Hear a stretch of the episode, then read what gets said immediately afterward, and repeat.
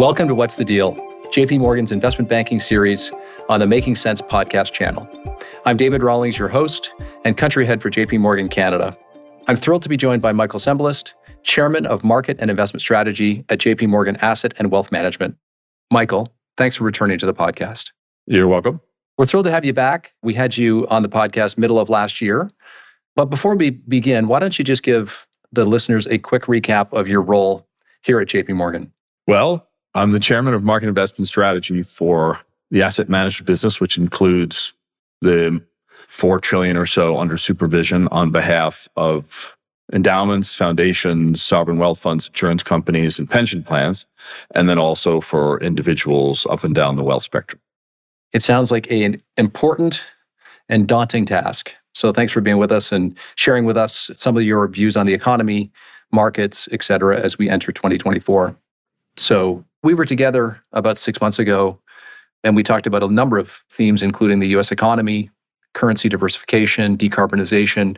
Listen, many of those themes I think remain consistent today, but you've introduced a number of new topics within the Eye of the Market 2024 outlook. I'd like to spend time today focused on those topics. So, firstly, I just thought the cover art was fabulous. It shows a bunch of bears actually landing on a bed of pillows, if you will, indicating potential for soft landing. I think that's probably a change in your thinking. And maybe you start there and walk us through what you're seeing. Yeah. I mean, five or six months ago, the leading indicators were all pointing down. They're still pointing down. It's just the trajectory of them is less bad than they were. Whereas a few months ago, it looked like maybe you'd have a recession, let's say one to one and a half percent of GDP decline. Now it may be, if you get a recession, it's a pretty mild one. And what looks to be more likely now is a slowdown to something around zero in the second quarter. But things are shaping up reasonably nicely for the Fed to be able to cut by mid year. Consumer price inflation is slowing, wage inflation is rolling over. It's taken a lot longer than the Fed had hoped, but it finally looks like some of those things are starting to pan out. In the report, you identify a number of leading indicators, but it's interesting that you said, well, our preferred leading indicator, which is ISM new orders, less inventories, is actually improving. Is that something you want to read into?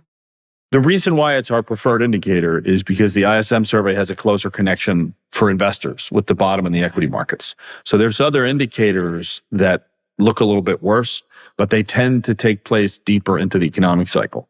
So when you look back over the seven or eight post-war corrections, if you were able to identify a bottoming in the ISM data, that was typically the closest you could get to the bottom in the equity markets. So that's the reason why we spend so much time looking at it. Got it. And not to put you on the spot even further, but if you were to have a bias to a little better, a little worse, is your bias that it might even be a little better this year based on what you're seeing? I don't know. I mean, there's still a lot of softening in the pipeline related to tightening of bank lending conditions and the lagged inf- impact of higher interest rates, collapse in residential commercial housing activity, exhaustion of excess savings, things like that. But right now, the consensus is a very mild, soft landing with limited impact on the markets. And I would say that's pretty much priced in at this point. Yep, agreed. So let's shift and spend a little time on stocks and sectors. I think you did some good work as you looked at the Magnificent Seven, so to speak, and its contribution both to earnings growth but also to performance of S&P. It sounds like you feel like that can continue. So why don't we start there and take it further? Yeah, I mean, nobody in my position wants to spend the bulk of their time on US equity markets looking at seven stocks, but that's where we are, right? They represent all time highs in terms of their contributions to market cap and returns and percentage of earnings. And so the real question is, and has been for the last couple of years, are the valuations ridiculous or not? And the answer we come to is no. Now, whenever stocks are priced that richly in terms of multiples, there's room for them to go up or down a lot. But broadly speaking, if you look at free cash flow margins and earnings and other metrics, the multiple that these companies command looks sensible relative to how much more profitable they are than the rest of the S&P. And so I think the most important chart is the one that looks at relative PE multiples adjusted by earnings expectations. Sure, the PE for these companies is higher than the rest of the market. You adjust those two numbers for earnings expectations, and they look like they're priced very similarly. So there's actually an efficiency to this, which is that You pay higher multiples commensurate with earnings expectations. And that's why we included a four page section in the outlook on antitrust, because unless that dynamic changes, it looks like you, you, you know, strong will continue to get stronger and those seven stocks will continue to outperform. Are these antitrust considerations related to the election cycle at all or independent? I think it's independent of that. Look, under the Trump administration, they started doing some antitrust investigations as well. I think this is less politicized than other things. Understood. Yeah. All right, let's spend a little time on some of the value. You've identified industrials and energy as two sectors that might have some value going into this year. How are you thinking about those sectors? Right. I'll touch on that. Let me just talk about the antitrust issue for a minute. I mean, there's lawsuits going on with most of them.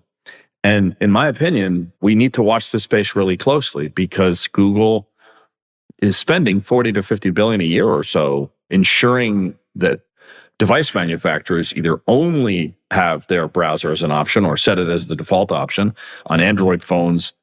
You've got to use Google billing services. Amazon has a deal where if you want placement in front of prime customers, you have to use Amazon fulfillment services. So we're getting closer with some of these DOJ and FTC lawsuits to where we might start seeing some of the business models have to change. And so anybody that's interested in this space, you know, there's a four-page section in the outlook that's worth looking at because it walks through some of the legal issues.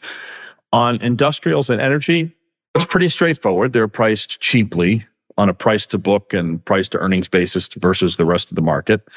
You've got an energy bill, a semiconductor bill, and an infrastructure bill. Most of those bills space out the spending over time. It's not like a stimulus injection in the next 18 months. But that said, in the world we now live in, countries are trying to reshore their supply chains. They're trying to reduce exposure on foreign governments for key supply chains in the renewable transition. All of these things contribute to more domestic infrastructure spending, which helps the industrial sector and the energy sector. The energy sector is a little bit of a special case you could end up with a sector that has great cash flow generation, buybacks, and dividends, but where the market never really rewards you as an investor with high valuations because of concerns over long term stranded asset risks. And that's probably where we are. In our portfolios, we're happy to own energy as a value sector, and we're just careful not to extrapolate too much multiple expansion because it's, it's unlikely to occur. But the energy sector from 2010 to 2018 was a train wreck of unprofitability, right? I mean, we look back at the major big ticket capital spending expansions of the last 30 years in airlines, casinos, and fiber optic cable. And they were all surpassed by the lack of profitability in the energy sector. Then everyone gave it up for dead in 2018, 2019. And ever since then, cash flow generation has been high. So it's been interesting to see how quickly that's changed. And I agree. You also spent a bunch of time on the new weight loss drugs and not not just its impact on healthcare, but maybe broader impacts. Yeah. Maybe spend a minute there. The markets have developed a shoot first and ask questions later mentality. So you, a couple of years ago, whether it's the metaverse or hydrogen or crypto, you, you see these huge market moves. And then after six, nine, 12 months, people start digesting the earnings information and the trends. And then, well, maybe we got in front of things too fast. You saw that a little bit over the summer. The Wegovy trial came out showing reasonable weight loss results and a 20% decline in cardiovascular events. And all of a sudden, everybody extrapolated tens of millions of prescriptions, Medicare coverage, private sector coverage. And as time passes, it's a little more complicated than that. The weight loss drugs work. They generally are going to help you lose up to 15, maybe 18% of your body weight over 40 weeks, and then it flatlines.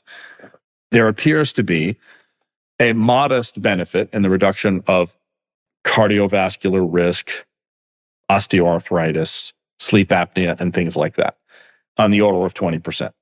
If the cumulative risk in a population was 8%, it goes to six and a half. It's not earth shattering, but it's better than nothing. But there's a lot of questions as to whether or not Medicare, which currently does not cover these drugs, is going to cover them when the long term health benefits are on the margin. So I generally agree with the market bidding up the valuations of these GLP drugs. because they'll be very successful against type 2 diabetes and obesity. What I don't agree with yet is the market slamming the stock prices of companies that treat adjacent conditions under the notion that people aren't going to be suffering from them anymore. I think that goes way too far.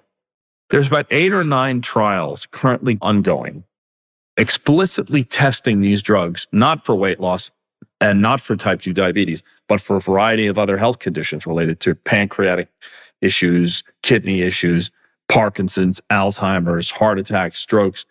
And obviously, if one of those hits, it's a bit of a game changer. Yeah. No, I agree. And I think your point of sometimes we react quickly, the market reacts quickly and then pulls back once it has more data. Yeah. An example of that is the insulin manufacturers. They got crushed a few months ago. Now they've come back because the markets are like, well, wait a minute. Let's see how long it's going to take to roll this stuff out. Yeah, I totally agree. And just a note to our listeners if you're interested in hearing more about this topic, back in December, we released a research episode focused on the growing popularity of obesity drugs and the possibility of a paradigm shift in healthcare. There's a link to this episode in our description. Let's shift for a minute to the fixed income markets. You're in an environment where obviously the base rates are higher, but coming down a bit in the last couple of months with the Fed positioning, and spreads remain relatively tight versus normal cycles. How are you thinking about both high yield and high grade? Well, the opportunity for investors is sometimes the windows are so narrow, right? I mean, the time when the 10 year was floating with 5% was pretty brief. And we saw that as a great entry target. It came, it went, and now the 10 years rallied a little bit. It's hard to get super excited about high yield and high grade. I mean, high yield spreads are close to the tightest levels they've been since 2009. Now, the high yield portfolio management community can rattle off a whole bunch of statistics at you to justify those levels. A better mix between double B and triple C, a lot more health in the energy high yield sector where a lot of the bad companies already defaulted, less use of PIK bonds, a little bit better covenant protection, less participation by sponsors that are associated with higher default rates and lower recoveries. So, you know, they, they would argue that the risks are a lot lower. But as an investor, I think you got to look at the high yield market and say, well, the spreads are really tight and the risks are lower. So you have to grit your teeth and decide if it's worth it. The best value was long duration high grade bonds when the 10 year was at 5%. And by the way, have a little patience. We may end up back there depending upon how the funding pressures for the treasury work out this year. Yeah. No, fair. And I think that when I look at your recommendation for investors, I think it's clear that there is a diversified approach this year. So, you know, to your point on equities, there are going to be opportunities in equities, but cash actually feels pretty good still. And if the Fed's not going to cut rates till back half of next year, that feels like a decent place to park some capital. And then to your other point, just having some fixed income, it's a lot more attractive than it was a few years ago, but less attractive than a few months ago. Yeah. Where it makes the most sense is is a lot of the tax exempt endowment foundation and pension money. That's where some of the longer duration credit positions make sense. For taxable US investors, it's it's more difficult because they have to pay ordinary income on it. Yep. Understood. Let's just spend a minute. It's a big election year, not just in the US, but really around the world. What are the potential implications of that? I think sometimes the geopolitical stuff gets overplayed. If you look back at the big elections, it's hard to identify really important changes in market economic conditions and vice versa. When you look at the biggest changes in the trajectory of markets, they don't have that much to do with politics, right? I mean, the big equity corrections of 2001 and then 2008 don't really have that much to do with the political dynamics that were taking place at the time. You could argue that the Trump tax cuts, the TCJA Act, is an example of that and also the onset of the tariffs against China. So that was an example of where a presidential election ended up having a little bit more of an impact. But usually they don't matter that much. It remains to be seen if all this election stuff matters as much as people think, particularly in systems like the US, where the composition of the Senate may be as important, if not more important, than who wins the presidency. So fair. We're watching like everybody else, but I'm not sure exactly how much it's going to actually do to change things. Understood. Let's just shift for a minute. I would say your outlook is always very thoughtful, and often you take non consensus views on different topics. This year, you went one step further in honor of Byron Wien, and you put a top 10 surprises in the deck. So just talk us through that and maybe highlight a couple of them that you think would be most interesting. Yeah, I mean, the point of a surprise list is not to say these are my general expectations, right? And what Byron did so well for 40 years was to say, look, I don't know if these things are going to happen. I'm not projecting them, but there's certainly things that should be on the table that investors should think about and weigh the risks and think about what they do if they did happen. And so I wanted to do a version of that in his honor. And I led with the dollar because as somebody that manages money, all I read about over the last 18 months is how the United States is weaponizing the US dollar by putting sanctions on countries. And therefore, the rest of the world is going to move away from the dollar as the world's reserve currency. And China is going to negotiate RMB contracts with the Saudis to pay for oil. And the BRICS are going to have this generalized non dollar block that's going to eat into the US reserve currency status. So far, on a scale of one to 100, that transitions at a four. And my projection is that not a lot of that is going to change this year. So for me, that was interesting. And for, for our clients that have currency exposures, that's important. I do think that the DOJ or the FTC will win one of these big lawsuits this year. I don't know which one, but I think they're going to win one of them. Then I also had something in there, Biden withdrawing from the race, which is more of an exercise in understanding the protocols in both parties in terms of what happens if a candidate withdraws either during the primary season or after the convention before the general election. So some of these things are really just meant as discussion topics rather than I'm putting this flag in the ground and this is definitely what's going to happen. Well, I thought they were very thoughtful in terms of the way they were written. And I also thought, in addition to the US dollar piece that you talked about, I think the US economy could be a little stronger this year than we predict, which has a whole bunch of implications. And the thing I find interesting is if you look at the stats in 2023 versus 2019, even from a consumer point of view, most people are generally in a better position today than they were in 2019, but somehow they're more negative on the outlook. And I just keep thinking about that as why that might be. It's all about inflation. And so when you look at nominal income, particularly of median workers, the nominal income numbers look great. And then when you look at them on a real basis, net of inflation, they're way below trend.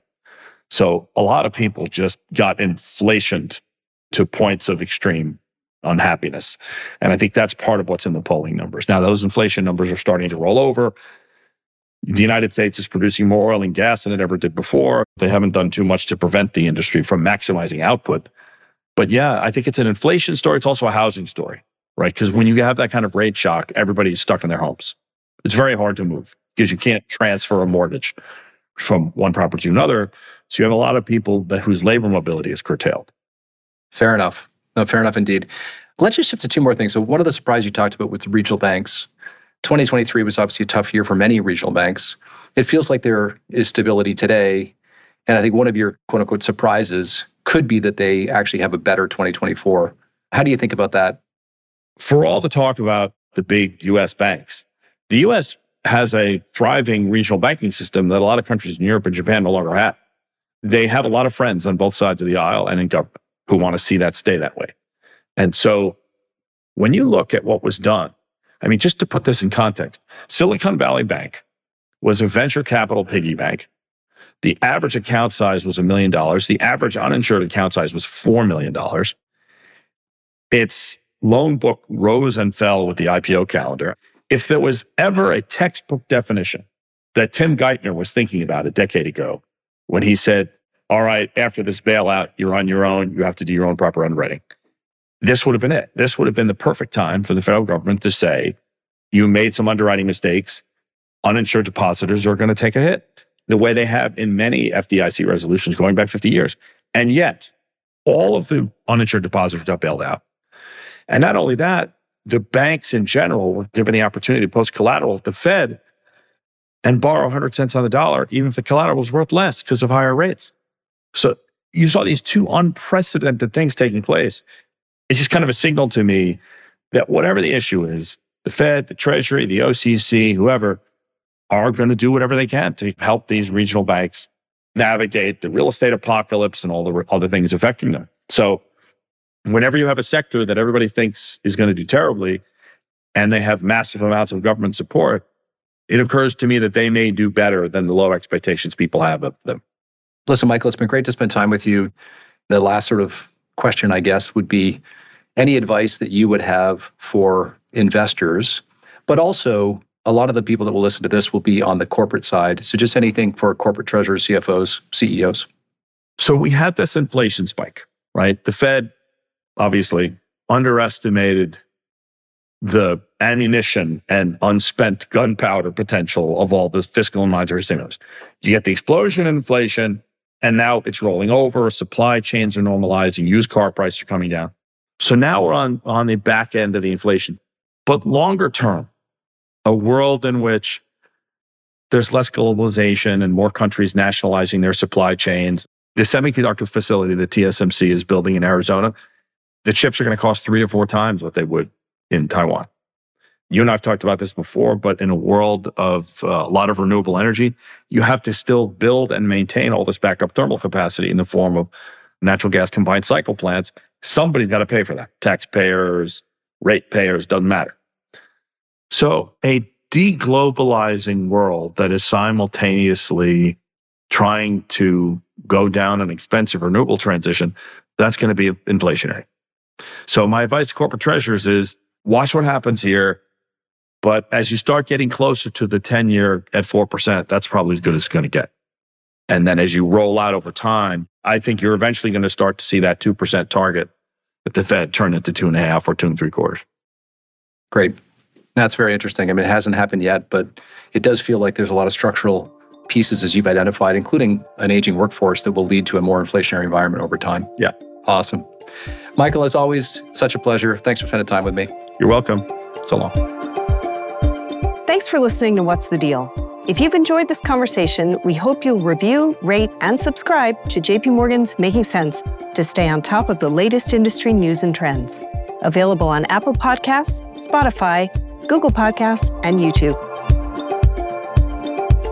To stay ahead of the curve, sign up for JP Morgan's In Context newsletter, packed full of market views and expert insights delivered straight to you. To subscribe, just visit jpmorgan.com forward slash in hyphen context. This material was prepared by the investment banking group of JP Morgan Securities LLC and not the firm's research department. It is for informational purposes only and is not intended as an offer or solicitation for the purchase, sale, or tender of any financial instrument.